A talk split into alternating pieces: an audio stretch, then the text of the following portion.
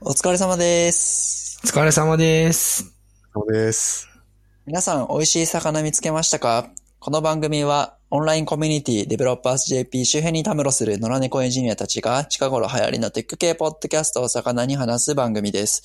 デベロッパーズ JP はフリーランスや小さな会社のエンジニアが集って、ワイワイワイワイワイワイ、ワイワイしている Slack のことです。感想やリクエストは、ハッシュタグ、シャープ、野良キャストまでお願いします。はい。はい、寺田です。次です。山本です。はい。はい、じゃあ最初は、なんだ、歩きながらジオですね。はい。はい。なんか、えっと、そうですね。今回は、これのエピソードっていうよりかは、えっと、歩きながらラジオは、1ヶ月か2ヶ月か、ですかね。始まって。始まってから。はいそうですね。3月3日に始まってますね、最初。じゃあ、約2ヶ月うん。ちょっと半か。うんうん半で60エピソードくらい更新されてる。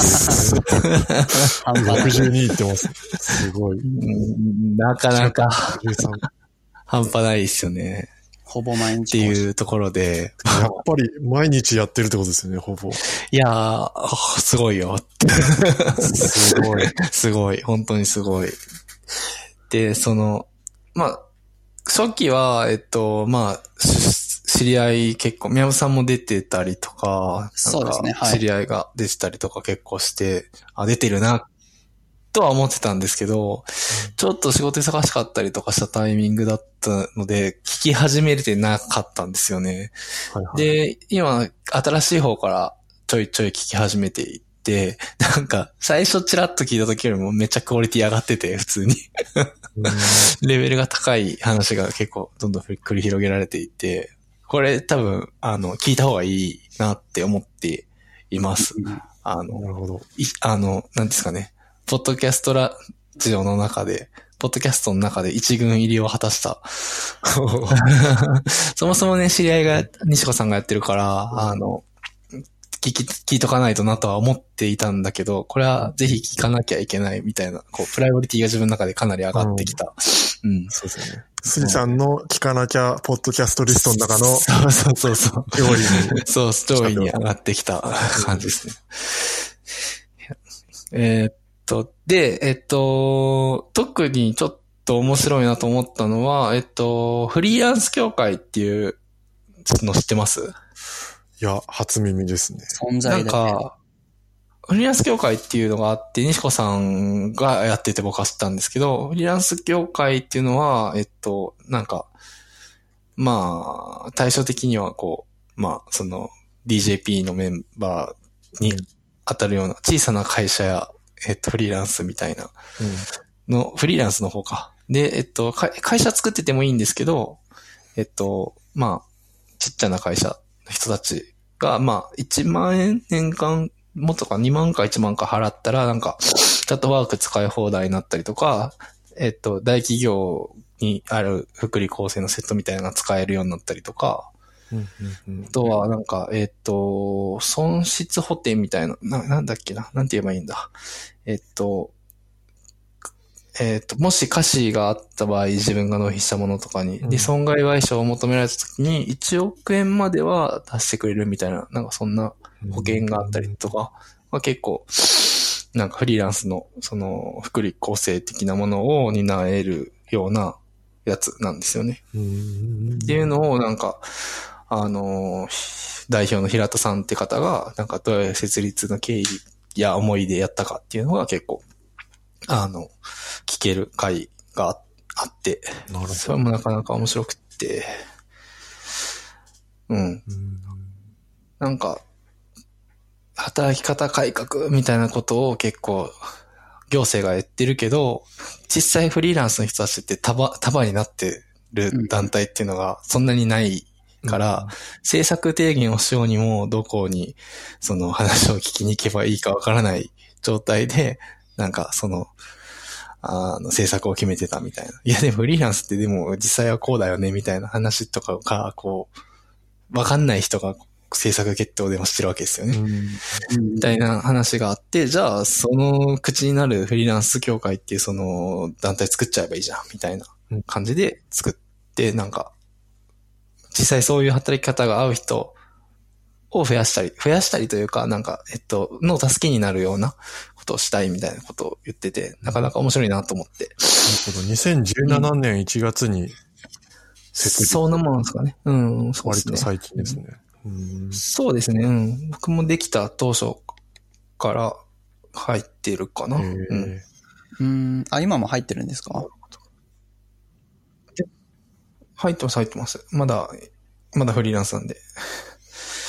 うん、で、えっと、あとは、東京で売れるものがなぜ地方で売れないか、東京のと地方のの勧めについてっていうのを、フェライチの創業者の山下さんっていう人に聞いてみたみたいな。これも地方創生みたいな文脈が結構最近言われていると思うんですけど、働き方改革、働き方改革的な 感じで。うん。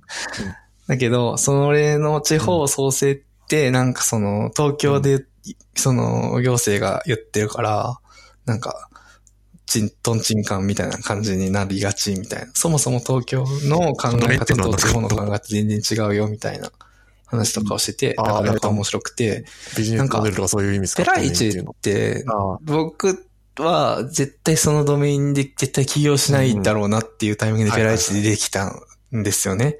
う。あ。うんん。なんか、あ、事業ドメインとして。あ、うん。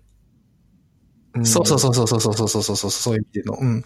なんか、Wix とか、えっと、ジンドゥとかが、そこそここう伸びてきたタイミングで、まあでも知る人ぞ知るみたいな感じだったタイミングで、ペライチも出てきて、マジか、そこで戦うんだっていうふうに思ったんですよ、めっちゃうん。でも、ペライチって今も結構ちゃんと伸びていて、まだ残ってるじゃないですか。うんジンドゥとかも。まあ、ジンドゥの方がむしろなんかちょっと、なんかあんま聞かなくなったな、みたいな気もするけど。あれはなぜかっていうと、地方でその使われると、なんか応援してくれるみたいな、なんかあの人がやってるからやるみたいな感じになるらしいんですよね。うん。でも東京の感覚だと、Wix の方が機能いいからそっち使うわ、みたいな感じになっちゃうんですよ。まあ、そう、Fix とペライチって多分機能ほとんど同じだからどっちがいいとかないと思うんですけど、うんうん。なんか、すまあ、ちょっと僕が詳しくないからか、詳しくないからどっちがいいとかわかんないんですけど、なんか、僕だったら、こ Wix だったらこうできるから Wix 使うとか、ペライチだったらこうできるからこう使うっていう風な判断をするから、うん。なんか、機能によって使い分ける。うんうん。うん。ですよね。でも、地方の感覚だと、山下さんがやって、山下さんにおすすめしてくれてたから、えっと、山下さんが使ってみていいと思ってて、だから、あの、僕も周りに勧めるし、私はこれを使うっていう感覚なんですよね。なんか、その、人と人とでこう、信用経済みたいなこと言ってましたけど、うん。誰々がやってて、誰々に教えてもらったからそれを使うっていう、うん、っていうのでずっと広まっていくっていうのがあって、その、そうそうなんかペライチって、うん。あの、ペライチアンバサダーっていうのがあって、なんか、なんだろうな。あ、そうそうそう。あ地方のフリーランスの人とかに、それを勉強会、ペライチの勉強会みたいなのやってもらって、で、その人がいいって言ってるから使うみたいなようなことをやってますね。なんかそういう、なんか、まあそういう仕組みをうまくペライチは使って伸びてっていて、で、そういう感覚で地方創生をやると、すごい、あの、うまく噛み合うから、なんかペライチの創業者の山下さんって人は地方創生のこととかもやってたりとかするっていう話を普通に、まあ歩きながらラジオでやってて、すごい、普通に面白かったし、なんか、ためになるし、いいなって、いいよねって、楽しいねって、ポ いいポッドキャストだなって。思っています。うん。面白そう。うん。面白そう。まあ、今の話聞いて面白そうだと思っていろいろ質問しようと思ったけど、杉さんに聞いても。そうそうそうそうそう。まあそう、ぜひぜひ、だから、あの、聞いてほしいなと思ってて、ピックアップしたのこの二つだけですけど、もう他にも、あの、安ラボの、あの、安ラボの社長さんの名前は安ラボさんってなっちゃうけど、あの、レイルズチュートリアルやってる安川さん。安川さん、そうそう。うん 安、とかが、あの、出てたりとかするやつとか、はいはいはい。普通。に面白かったし、へえ。15分とかで聞けるから、サクッと聞けますよね。そうですね、15分目標にやってるんでしたっけ ?20 分かな ?15 分かな？なるほど。ちょっと僕も最初始まった頃に何エピソードか聞いてたんですけど、ちょっとまた埋もれちゃってたんで、ちょっと、もう一回。なんかね、やっぱ数でやりまくってるから、クオリティが どんどん上がっていってて。なるほど、なるほど。あ、宮本さんも出てるんですよね。あ、そうですね。僕も、あの、西田家として、えー、出ましたね。夫婦の。第何回結構前ですよ。セブから、セ僕セブで、親香が、えっ、と、千葉で3人でリモート収録しました。うんまあ、逆にあれですもんね、西田家に、あの、西子さんが出てる回もあるしね。あそうです、そうです。チキンバーガーさんも遊びに来てくれたので、西子さん。うん。ですね。まあそんな感じで。はい。はい。じゃあ、次の魚で、えっ、と、はい。日本語テック系ポッドキャストに最も詳しい男、ランダムファクツクラブ。これ言ってみますか？はい。はい。でこれ、ランダムファクツクラブっていうのは、つい最近始まった新番組で、えーそれの第1回なんですけど、あの、僕たちもよく言及している、あの、キータの日本語テック系ポッドキャストまとめみたいな記事の著者である杉野井さんがゲストで出ている。で、これ MC の人は、昔ルビーストクラブをやられてたチェジョーチェゾーさんうんですね、の新しい番組ってことで。うんうん。で、これ、これみんな聞いたんですよね。あ僕も聞きました。あ、みんな聞いてるんだ。僕も聞きましたよ。これ、ノラキャストについても触れてくれてて、すげえ、ちょっと上がりましたね。上がりましたね。上げみざわです。で、これ自体が、あの、タイトルにもある通り、その日本語テック系ポッドキャストについてのあれこれっていう話が、こう、前編あるので、ちょっと、ノラキャスト的には、取り上げざるを得ないというか、そうっすね。わさびなん感じだ、ったんですが。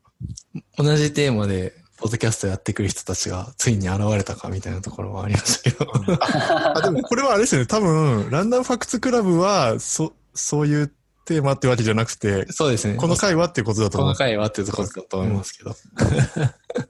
ちょっといろいろそうだよねとか、なんかいろいろ共感する部分が 前編にわたってあったので、うん。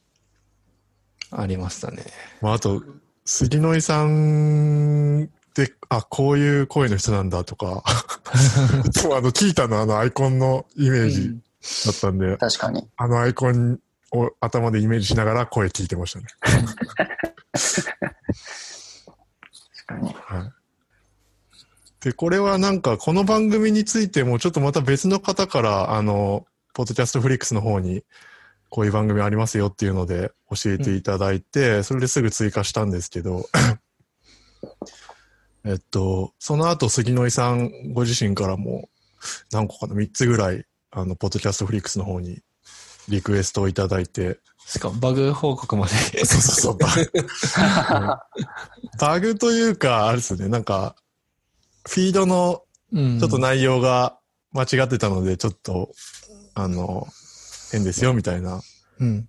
ところも指摘いただいて、なんか最初、うん、多分、最初杉野井さんも、ポッドキャストフリックスの仕組みはわからないけど、とりあえずリクエストしていただいたみたいで、うんうん。なんか、でもやり取りしてる間に多分、あ、RSS フィードの URL さえあればいいのかみたいなところもちょっと納得してもらったみたいで、なんかコードを読んでくれたのかなっていうのはちょっと、すごい、あの、ありがたかった、嬉しかったですね。そうっすね。いや、いい話。で、まさにあの、なんか、やってキャストの話とかも出てて、はいノラ、ノラキャストのウェブもやってキャストをフォークして作ってたんですけど、その、間違えて本体の方にプルリコ送っちゃうっていう問題。あ それや、その実績解除してん、してましたっけ？我々。ん？実績解除？間違ってプルリクエストを送ってしまう実績を解除しましたっけ？それはやってないですよね、さすがに。実績を解除って何ですか？あ、なんか、そういうふうな言い方しません？なんか、経験、経験したよっていう。経験したよっていう。あ、そういうジャーゴンがあるんだ。そうそうそう。知らなかった。すいません。人生をクエスト風にって感じ。ああ。すいません。なるほど。まあ、もうよくやっちゃうので、あ、やっぱやるんだねっていう。やっちゃうんだねっていうの。やってないですよね、僕らは。一応。え僕らや、僕結構ややっちゃいますよ。間違えてやっちゃってすぐクローズしてます。あ、えっと、やってキャストに対してやりましたっけ？やってキャストに対してやっちゃいますよ。あ、本当ですか？あの、普通にフォークしてるんで、あの、一回クローンしてそれを別のリポジトリに上げればいいと思うんですけど、うんうん。フォークしちゃうとその、プルリクの送り先が、わかる。アップストリームうん。になっちゃうんで、うん。そこもちょっと、この前 DJP で相談したんだっけ？ど、やっぱ結局どうしようもないよねっていううんうん。結論になって、うん。まあ気をつけましょうって感じなんですけど、そういうのもちょっとタイムリーな話題だったんで。まあそ、そ、そっか、そういうことだったのか。うんそのタイミング。なんかでもまあ、いや、あまあ、うん、僕、その、あれ、こうやったら大丈夫だよっていうのをこ、あの、そこで答えてないんですけど、あるんですか？ハブコマ、ハブコマンドを使って、はその、なんていうんですかね、ハブのコマンドの設定で、い。はいア。ップストリームをここだよっていう風にすれば、へえ。大丈夫ではあります。ハイフンハブ、コマンドそんな設定できるんですか？ハイフン、オプションかな？なんか渡せばいけますね。へえ、それハブコマンドからしかいけないんですか？その、うーん。ハブ上ではできない。GitHub 上ではできない気がする。へえ、それは知らなかった。かなり、それはいい情報じゃないですか。なんか、あでもそれもフォークしたことにも、フォークしたっていうのが消えちゃうんですかね。ん？ん？あの、よくフォークフロームみたいなの出ますよね。あの、あ、ト消え、消えないです、消えないです。あ、消えずにできるんだ。はいはい。デフォルトだと、フォーク、えー元に送るんで、ああ、なるほど。えっと、普通にフォーク元じゃないところに送りたいっていう時に、えっと、ハイフン F だっけな？なんか、オプオプションつければ、へその、こっちが、あの、プルリクエスト先っていう風ので、ハブプルリクエストハイフンなんとかとかでできるし、オプションも確か、なんかファイルで持ってたような気がします。なるほど。それはめっちゃいい情報じゃないですか。けど、けど、ハブコマンドだしな、みんな使ってないでしょと思ってました。まあでも一回だけその困ってるやつで一回使えばいいだけだから。うん。うん、最近使い始めまして、ハブコマンド。あ、マジですか。あ、じゃあ、はいじゃあみんなハブ、なんか若干今更感があるからいいかなと思って。へえ あハブコマンドでできるなら、GitHub 上でもできるようにしてほしいですうよね。ん。うん、なんか僕ハブコマンド最近、なんか全然違う話になってるけど、はい。最近 Git プッシュオリジン、えー、なんかフィーチャーブランチってやったら、その後に、えっと、http なんちゃらなんちゃら new って、ここでプルリクエストが作れますよっていう URL が出るようになったんですよね。GitHub にプッシュした時に。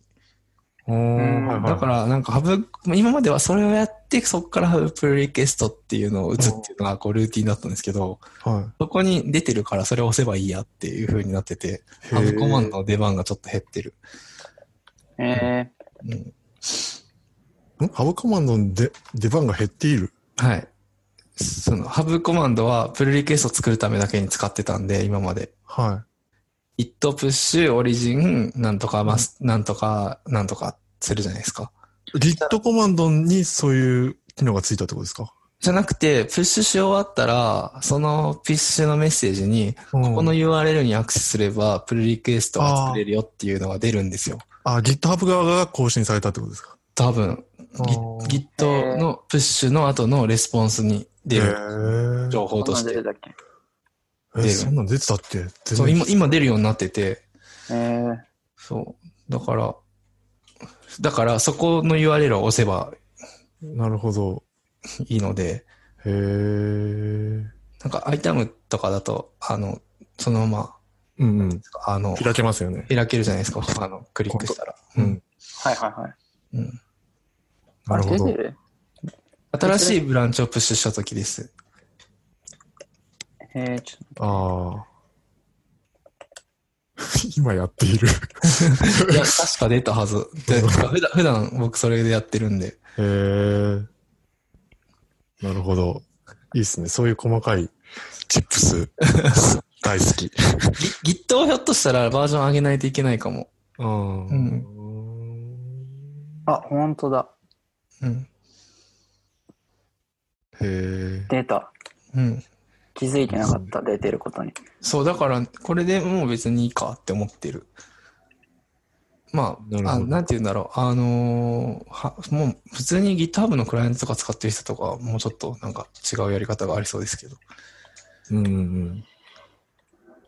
なるほど。出ましたね。前はプルリクハブコマンドを使うと、そこが簡単だったってことですか？そこがそうですね。同じようなこと？そそれ出なくても、Have Pull Request って、その後コマンド打てば、うんプルリクエストが作られるんですよ。ああ、なるほど。あ、そういうことか。うんベッドを作るってことか。そう。で、作って、その結果、プルリクエストの URL 返してくれるんですよね。う。ん。だからできた後に、そのままクリックして見に行って、うん。えっと、例えばディスクリプションをもうちょっと書き,、うんうん書き直すとか、まあ。もしくはディフを確認するうんうん。みたいなことをやってった。うんへえ。うんうんうなんる。ほど。うん。ちょっと試してみよう。いい情報。はい。はい。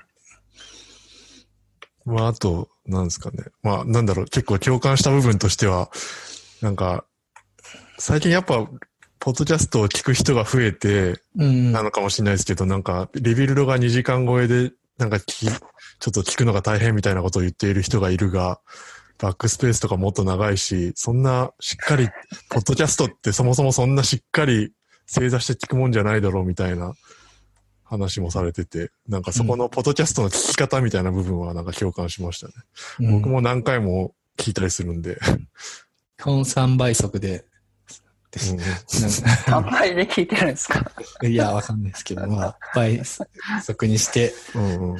早く、あの、ノイズは、あ、ノイズじゃないや、空白はカットして、うん。ウィンウィンウィンウィンって言ってるようなのを、こう、何回も聞くって感じですね。まあ、チェジョーさんが言ってたのは、 Rebuild の場合は、ライブでも聞けるときは聞いて、その後なんだ、あの、えっと、ススポンサーじゃなくて何でしたっけ？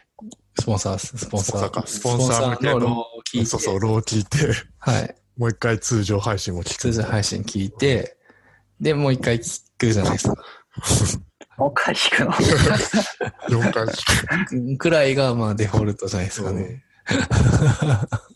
まあそうまあだからなんか、うん、そのポッドキャストに対する、なんだろう、姿勢とかもなんか結構、共感うんしましたね。まあ、大体 Backspace がライブ配信始めて、その後に Rebuild が始まるんで、 Rebuild に移って、裏番組で、あ とかね、そうなんだ。とかもありますかね。うん。僕らもそういう、それで言うとライブ一回やってみたいですよね。聞く人いるかどうかわかんない。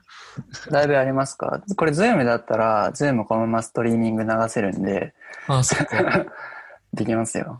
YouTube ライブとか何でも流せます。あ、そうなんだ。へえ。 Mixlr、Mixlr が、なんか、ほあの、いや、本当は、なんか、 Rebuild とか Backspace が使ってるからってだけですけど、うん。 Mixlr が本当はいいけど。完全信者ですね。そうそうそう。確かにややっててっみたい。みたい。うん。ああ、いいっすね。ちょっと今回、今初めて、今まで Zencastr だったんだけど、ちょっと今 Zoom でやってるんですよね。うん。ちょっと話すと。だから、これでうまくいけば、そういう夢もストリ広がる。ーミング配信までの流れが。ちょっと見えましたね、道が。うん。新たな道が。楽しい。うん。うん。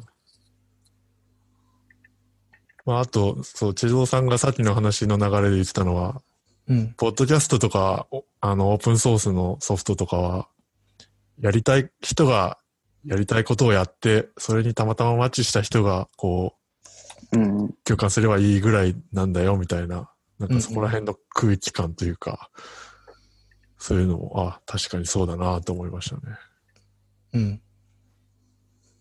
オープンソースとポッドキャスト、まあ同じってことですね、じゃあ。うん、なんか似ている部分はあるのかなとか、ちょっと、うん。まあうん、うん。どうなんですかねわかんない。ポッドキャストをそこまで真剣に聞いてる人がいる、僕はあんまり見たことないけど、どうなんだろまあ僕も、あれ、寺田さんと宮本さんう。そうっすよね。あの、初めて、その、 Rebuild を3回くらい聞くよね、みたいな話をしたときは、こう、なんかちょっと背筋が震えるものがありましたし、確かに。周りにあんまいないから。確かに。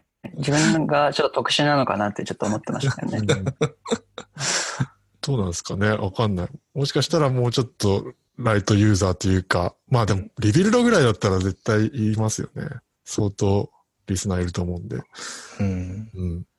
まあ、あとなんかその、出てるじゃないですか、結構、その、すごい人は。うんうん。ポッドキャストに。だから、うん。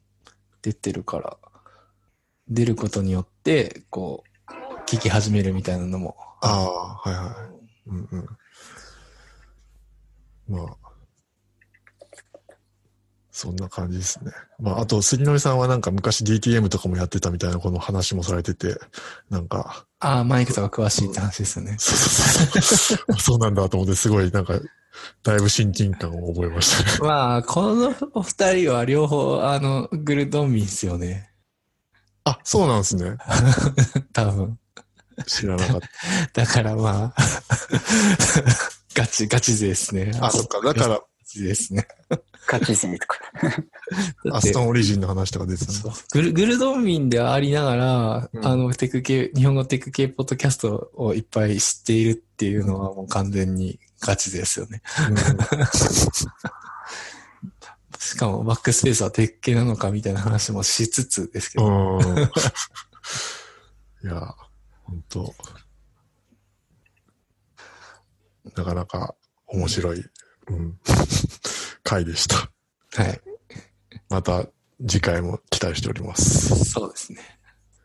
楽しみですね。はい。じゃあ、そんな感じで。はい。では、恒例となったミスヒアリングジャムスタックレディオはいのコーナーです。で今回は、えっと、エピソード38、えー、ジャムパフォーマンス with JC ハイアットデブリフツっていう回ですね。はい。を聞ね。聞いて、二人で聞いてきました。で、はい。これは、えー、どんな感じかというと、デブリフツってのが、なんか、エンジニア向けの、なんて言うんだ。あの、筋力つけましょうみたいな。なんか、健康のおた付けサービスみたいな。うん。なんて言えばいいのかわかんないけど。なんかメール送ってるんですかこれ？ちょっと、サービス自体は触ってないのでわかんないんですけど、なんか内容を聞くと、なんか、そのワークアウトっていうのかな？の、なんかスケジュールとか、プランみたいなのを、まあ、最初にこう、どういうのをやるってプランを選んで、そうするとこう定期的にメールが来るのかな？みたいな感じに、うん、メールが来るって書いてありましたね。うんうんうん。言ってましたね。なんか、で、なんで、その、この Jamstack Radio で取り上げられたかっていうと、かなりジャムスタックのその、えー、をフル活用したサービスになっていて、バックエンドとかないみたいな、いろんな、その、えっ、と、サードパーティーのサービスをこう連結して、えっ、と、このサービスを運営しているっていうことらしいですね。で、具体的にどんなのを使ってるかっていうと、えっと、FreshBooks とか、 Snipcart、 Stripe、 Mailchimp などを使ってますと言ってました。あと Zapier か。だってやってましたね。うんうんあと他にもなんかいろいろ実はチェックっていうのが出てきたりとか、なんかいくつかいろいろ話が出ていて、あと、AWS Amplify とかもはい、ちょっと使っ、実際に使ってはないんだけど、なんか使おうとしてみたとかっていう話とか、結構なんかそういう、アンプリファイは、この、なんだっけ、 Nader、Nader Dabit さんっていう、その、 Amplify うん。を作ってる人なのかな、うん、の、がお友達だよみたいなこと言ってましたね。ああ、はいはい。GCP のカンファレンスで、ああの、会いまし、会ってみたいなので、どう使ってるのかは結局よくわからなかったっていう。いや、えっ、と、使おう、つ実際使ってはないんだけどっていう注釈付きでなんか言ってあ、本当ですか？うん。うん。でもなんかおすすめみたいな感じで言ってて、うんうん。で、その、 Amplify はあれですよね。Firebase のアマ Amazon 版みたいなノリのサービス。なんとなくそんな雰囲気だよね。なんかいわ、ゆる M バースってやつですね。うん。そうそう、バース。うん。うん。プロダクションではまだ一つもこう、使えてないんだけど、えー、すごい CLI ツールとか、いろいろデータベースとか、うん、なんかユーザー権限とか、そこ、グラフ QL とか、いろいろクールなものが使えるよ、みたいなことを言ってましたね。うんうん。うん。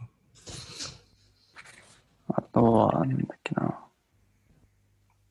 月々300、300ドラぐらいかかってますって言ってましたね。それぞれ、それぞれ。ああ、そうだね。なんか、その、ブライアンさんが質問で、まあ、いろいろその外部のやつ使ってるから、どれぐらい出費があるのみたいなこと言ってたら、うん、300ドル、300ドルかかってて、およそ。3 3.3K 毎月入ってくる。だからすごいちっちゃい会社なんですよね、ここ多分。うん。で多分、コファウンダーがもう一人いて、おそらく二人で始めたのかななんかもう一人の人は、なんか若かったよ22歳とかそんな感じで、この JC さんもいくつかわかんないけど、なんかもともとその JC さんがこのサービスを始めたきっかけとしては、なんかもともとちょっと自分も太ってて、あの、そういうワークアウトとかやってなかったんだけど、えー、で、調子が悪かった時に、えっと、誰だっけな？ササッドさん。タなんだタタッド。タタッド。ちょっと発音が難しい。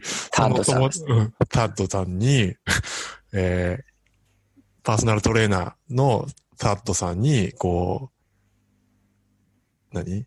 トレーニングしてもらって、えーっと、うまくいったからその経験で、を、これを他のそのエンジニアとかにも、こう、体験してもらえるんじゃないみたいな話を二人でして、まあそれが盛り上がって二人で始めたって言ってて、で、なんかあと、なんかほとんどオープンソースでやっているみたいな話も出てましたよね。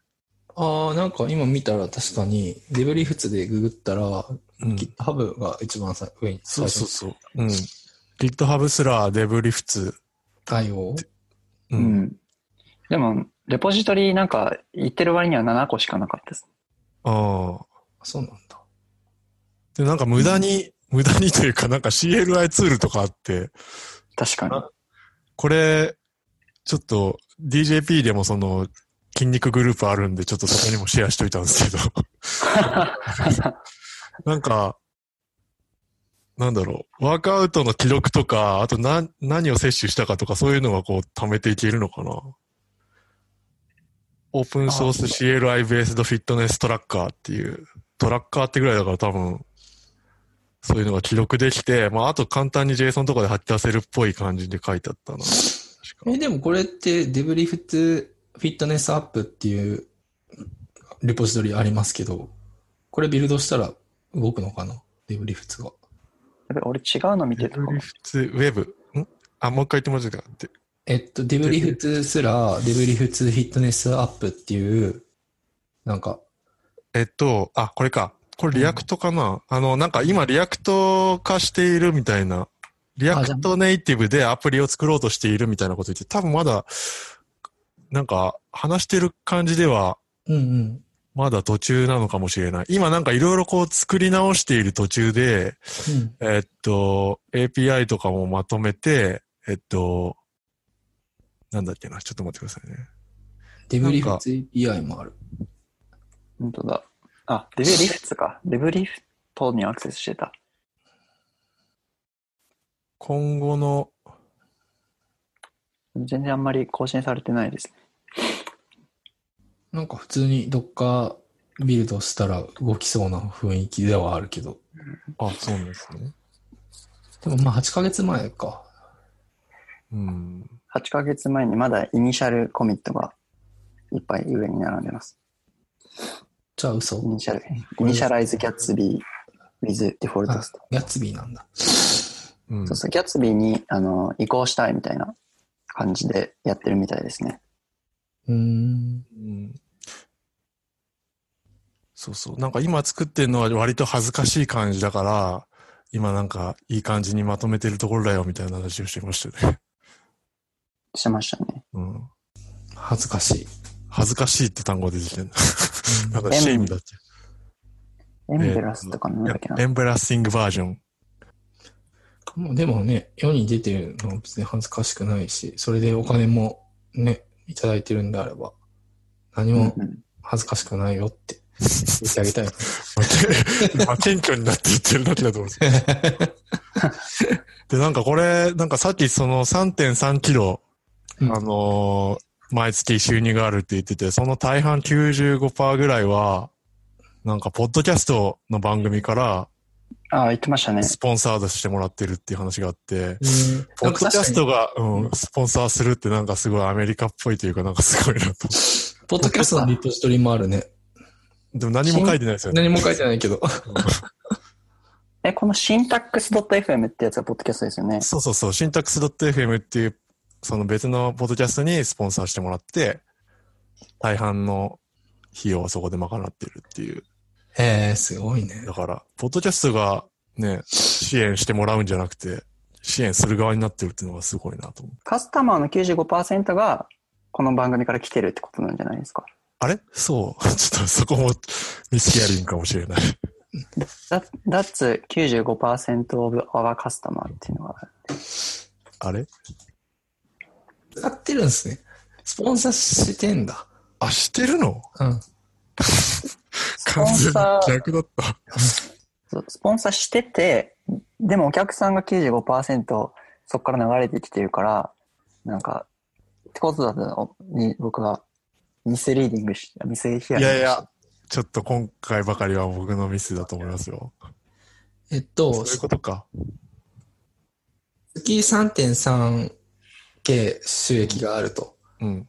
で、みんなインディーハッカーたちが使っています。うん。で、このイン、インディーハッカーズっていうのはサイトですね。あの、うんうん。うん。なんかそういうサイトがあって、なんか自分こういうことやってるよみたいなんで、結構情報交換する、まあ、あの、コミュニティみたいな。うん多分で、でうんここれまでは、まあ、そのお金を全部、そっちのマーケティングに使ってきたよって、そのスポンサーして、そこから、で、そこから来てるとみんな。うんうん。でもその収益を、まあ、だから循環してる感じ？だからトントンなのかもしれないけど、まあ、ちゃんと人は来る、来て、うんうん課金してくれて、その課金したお金をもう一回スポンサーに使ってっていう、ふうに言ってるってことですね。だから、まあ、トントンみたいなノリですよね、多分。収益化してるけど、結局トントンだ、みたいなことですね、おそらく。でもまあ、そのスポンサリングをやめれば全部利益になるわけであって、うん。まあ、っていうので、まあ、あそっかそっか事業としては成り立ってるよっていうう。ん。確かに、そっか。なんか、この中で、その無料のプランもあるみたいなこと言ってたから、まあ、基本的にはそのプランが有料で、サービス自体が有料で、そこから収益を得てて、ってことか。無料のプランあるんですか？パさっき見たら無料のプランなかなさそうです。なんか、あの、メールをしてくれたら、あの、クーポン送るって書いてました。言ってああ、ました。そうなんですね。うん。うんなるほど、そっか。完全に僕のミスヒアリングですね。ポッドキャストは、スポンサーできるほどは儲かってなかったということ。でも、そのシンタックス FM どう考えても儲かってるね。その、この人たちがやってるわけじゃないけど、儲かってますね。タックス FM はだって、そのお金全部もらってるわけだから、うん。メディアだから多分、まあそんなやることもないだろうし。シンタックス FM っていうのは、じゃあすごい集客力のあるポストキャストなんですね。うんうん。あ、うんうん。テイストリートリートリーツポッドキャスト for Web Developers。これもちょっとなんか、面白そ面白そうん。僕も早速 Overcast に登録しました。う。もうどんどん増えるよ。で、うん。で、なんか僕、このインディーハッカーズ .com っていうのもちょっと気になって、うん。なんか、これ結構何回か言及されてて、で、なんかこの自分たちのこの収益が今どれぐらいあるかとかも全部ここでなんか発表してるよみたいなことを言ってて、なんか運営者ギルドみたいじゃないなあ、そうそうそう、そういう感じなんじゃないかなっていうああ。匂いがしてちょっと面白そう。ちょっと投稿、登録してみたけど。あれみたいですね。あの、なんだっけ。ノートとかによくやってもらう人いますよね。個人開発で儲かってる人。ああ。あの、 Markdown のメモ帳作ってる人とか、うん名前忘れちゃったけど、すごい。あ、はいはい。あの、犬のアイコンの人ですね。とか、うん。何さんだっけ？何さんだったか忘れちゃったけど。うん。ちょっとピンクドロップだと思見てみたいな。まだ全然深掘りできてないんですけど、うんうん。面白そうなんで覗いてみようかな、みたいな。あ、たく、たくやさんっていう人ですね。あ、そうそうそうそう。拓也さん。うんうん。ピンクドロップっていうマークダウンノートアプリを作ってる方。うん。そう。まあ、あといろいろ使ってるサービスで、まあ、ザピアとかは知ってたけど、なんだ、スニップカートとか、あとあススニップカード気になりますよね。何それ？E コマースの、なんか、多分性的サイトとかに埋め込めんのかな？そういう e コマース機能を。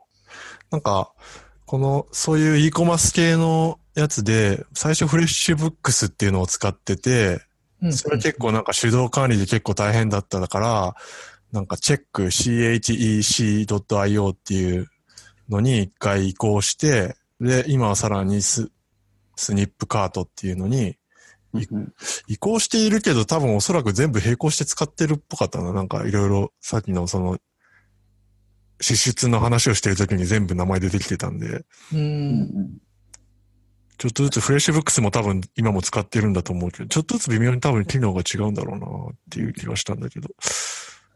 まあ、最初単発課金だった時が、その、あれを使ってましたね。あの、なんだっけ、フレッフレッシシュ。ュブックス。おで、手動でインボイス送ってたとか言って、ーうん。言ってましたよね。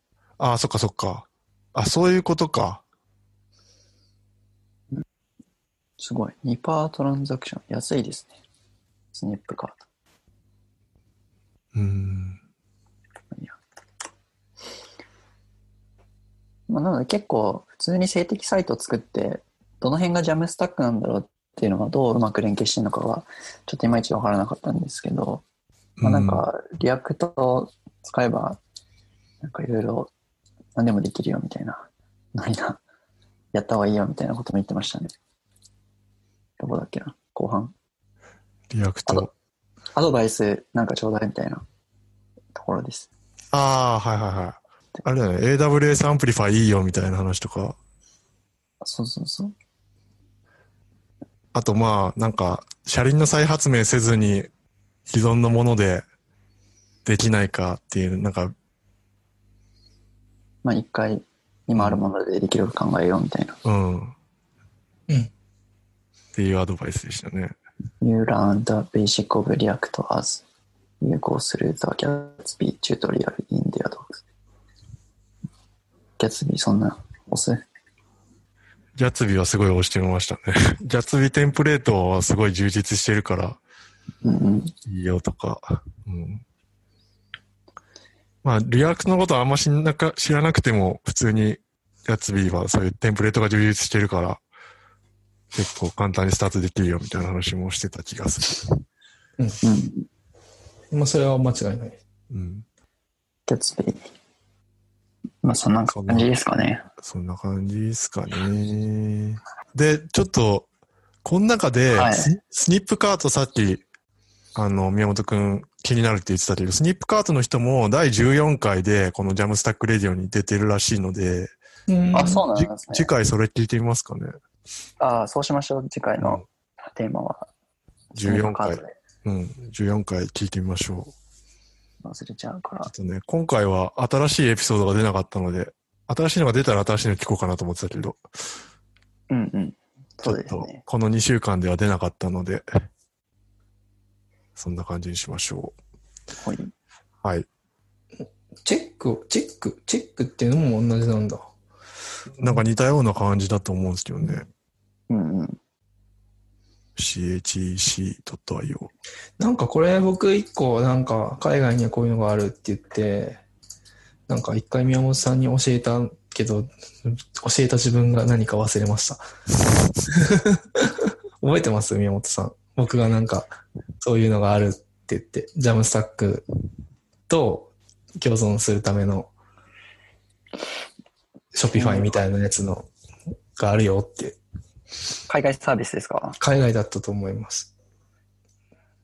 なんだこのチェックじゃなくて、このチェックを紹介したんじゃない？チェックだっけなぁ。ちょっと覚えてない。あ。覚えてなくて、それスニップマートって、スニップカートかチェックかわかんないけど、うん。カートをジャムスタックで提供できるようなやつうんうん。があるよって、宮本さんに、宮本さんが多分そういうのを知りたいだろうなと思ってるから、宮本さんに教えたけど僕はもう忘れた。それを何だったかと。教えるところまでやったから OK みたいな。はい。そして僕は多分受け取らずにこぼしあ それ、それすら覚えてないですか？いや、教えても、なんか教えてもらった気がしますけど、ですうん。僕も、だからちょっと今、 Slack とか見てみたけど、わかんなかった。でも結構なんかあるんだなと思いました。うん。結構今、その、それ同じような作り、 Jamstack で、その、EC やるときは、なんか、決済はもう Shopify 飛ばしちゃうみたいなのが、なんか、しょまあしょうがないかなと思ってたけど、うん。うん。ありだな。なん Snipcart だったか、うん。えっと、チェックだったか忘れましたけど、なんか、デザインもなんか100%変えれるみたいな感じで書いてあって。まあ、そのね API が提供されてればそうですよね。うん Shopify は、そうだから、最初のリンクまでは、まあ、 Jamstack で設計できるんだけど、その後、押したらカートに入るのは Shopify 側に入っちゃうっていう新しいリンクが開いて。うん。多分、あの、こういうスニップカートみたいなやつだと、カートもで全部、その、自分たちのデザインの中でやれて、うん。で、決済も多分、えっと、なんていうんですか、あれ、ストライプみたいな感じでできる、うんうん。はず。そうそう。なかなか外部の使うと結構デザイン的に妥協しなきゃいけないとかっていうことが出てくるけど、そこら辺がうんあの、しっかりできそうだったらいいなっていうのがそうですね思。いましたね。なんかあとは、まあ、最近 EC っぽいことやってる身とすると、その後の在庫とか、あえーっと、決済というか、えーっと、キャンセルとか配送とか、その辺まで行くとどうなのっていうのあがあ、うん。若干不安視はあるけど、うんうん。そうなんですよね。その辺考えるとなんだかんだで、なんか任しちゃった方が、レジ飛ばして任しちゃった方が、そうそうそうそう楽っちゃ楽ですよね。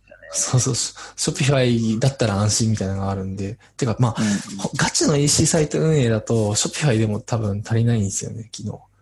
うん、あれでも、それ今言ったような機能の部分って管理画面の部分だから、なんか、そのユーザーに見える部分、ではないです。ではない。うん、ではないから、全然、なんかできそう、できる可能性は全然ありますよね。このスニップカートとか、チェックとかでも。結局作んなくちゃいけないですね、だから。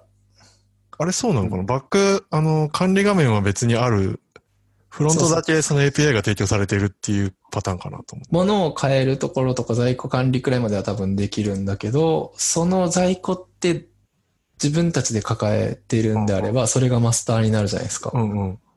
で、例えば在庫ってなんか壊れたりとか、うんうんなんか。そういうのがあるんで、はいその時の在庫管理って会計上、こう、棚卸しみたいなのがあったりとか、うんなんかそういうのが自分たちで抱えてる場合はそうだし、うんうん。えっと、わざわざどっかからこう買い取って売ることの方が結構多いので、うん。そうすると、その、どこにどんだけ在庫があるかっていうのをデータとして連携させなくちゃいけないので、うんうんそのデータをなんかオペレーションとしてうん管理紙に流し込むってなった時に、そういう API とかがあるかないかみたいなとか、なんか結構、API というか管理画面が用意されてれば一番いいですよね。なんかもう、そのまま使える。いやー、結構それだけだと既存のなんかその、運送とか、はだからうんデータとか結構ややこしいんですよい。ね。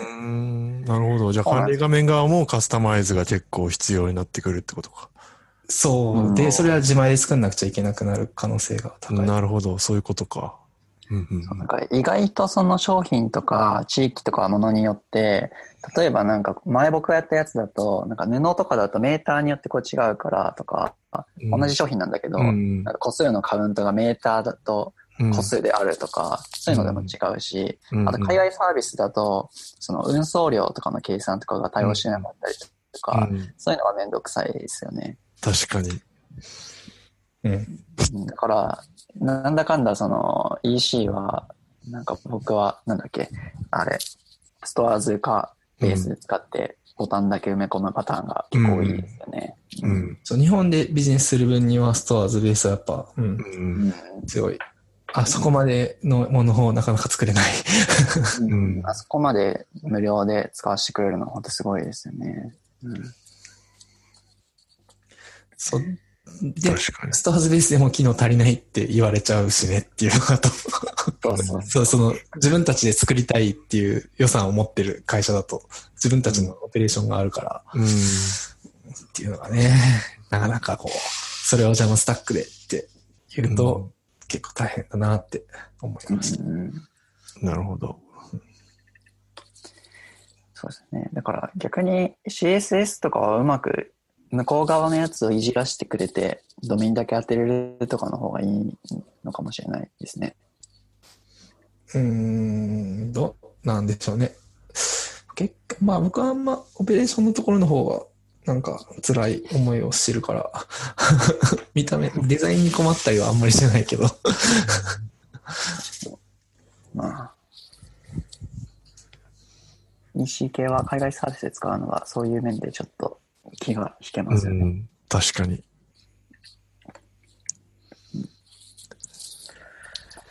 まあ、そんな感じ。そんな感じですかね。まあ買うとこまではね、難しいけど簡単なんです。実は。うんうん。じゃあ、じゃあ、はい、以上で。ノラキャスト第21回お聞きいただきありがとうございました。えーご意見、ご感想がありましたら、ツイッターのハッシュタグ、シャープノラキャスト、または、アットマーク、ノラキャストアンスコに DM リプライなどお待ちしております。本日のエピソードの show note は、https スラスラ、ノラキャスト .jp スラ21、スラ21にアップロードしていますので、気になる内容があった方はチェックしてみてください。最後までお聞きいただきまして、ありがとうございました。